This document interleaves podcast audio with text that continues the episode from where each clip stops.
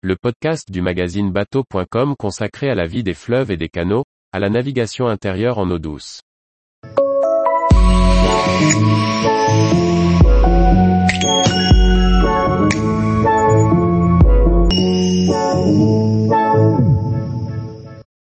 Bateau fluvial d'occasion, bien choisir parmi les différents types du marché.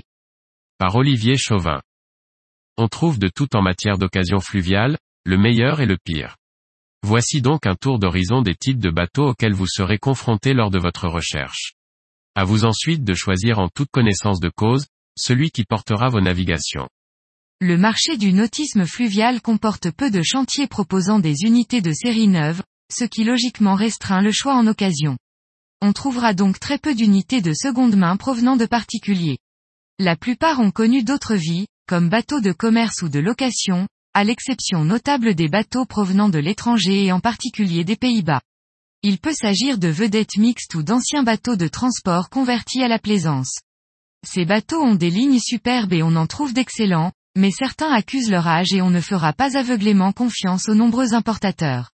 On peut être tenté d'opter pour un bateau de mer, pour autant que l'on trouve un modèle qui soit au gabarit de la voie d'eau convoitée.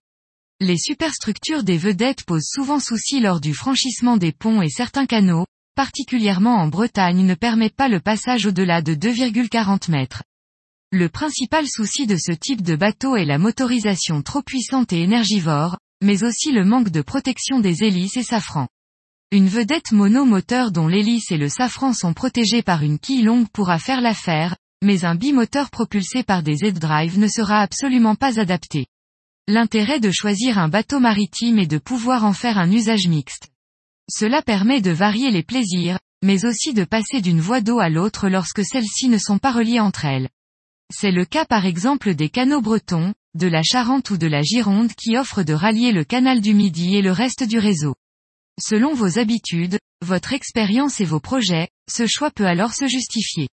Le tourisme fluvial a connu un essor important dans les années 80 les principaux loueurs ont bâti leur flotte avec des modèles de capacité allant de 2 à 12 personnes.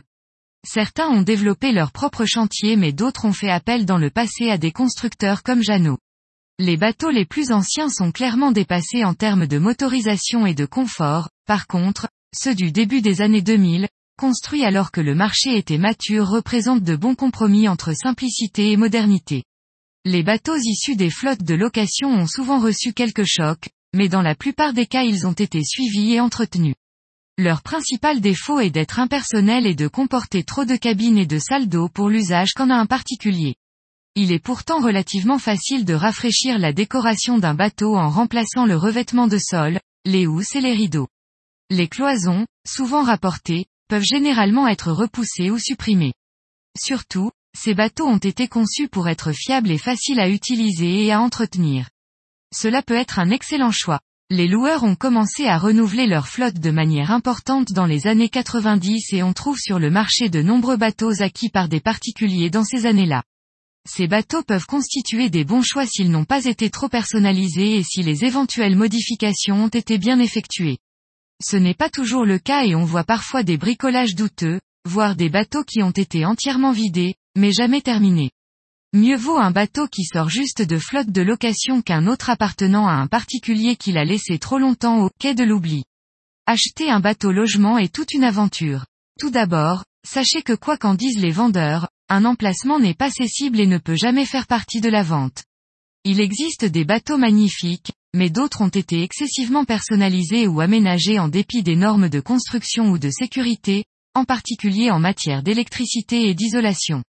En outre, la prise de conscience écologique est récente et trop peu de ces bateaux sont équipés de systèmes de traitement ou de récupération des effluents. Aménager la cale d'un bateau de transport est tentant et de nombreuses réalisations sont des réussites éclatantes. Si l'on a les moyens et les épaules, c'est une aventure passionnante. Cela permet de créer l'habitat que l'on souhaite et qui soit en conformité avec ses convictions en matière énergétique par exemple. C'est un travail de titan, mais cela permet de construire un habitat flottant conforme aux normes et aux attentes actuelles. Par contre, il vous faudra trouver un emplacement, ce qui peut s'avérer difficile sinon impossible dans certaines régions. En règle générale et quel que soit l'usage envisagé, un bateau de taille raisonnable verra moins de portes se fermer qu'un autre plus gros. En fluvial, 20 mètres est une taille charnière. C'est la limite des prérogatives du permis plaisance, et c'est également un seuil pour accéder à la plupart des ports sans contrainte. Tous les jours, retrouvez l'actualité nautique sur le site bateau.com. Et n'oubliez pas de laisser 5 étoiles sur votre logiciel de podcast.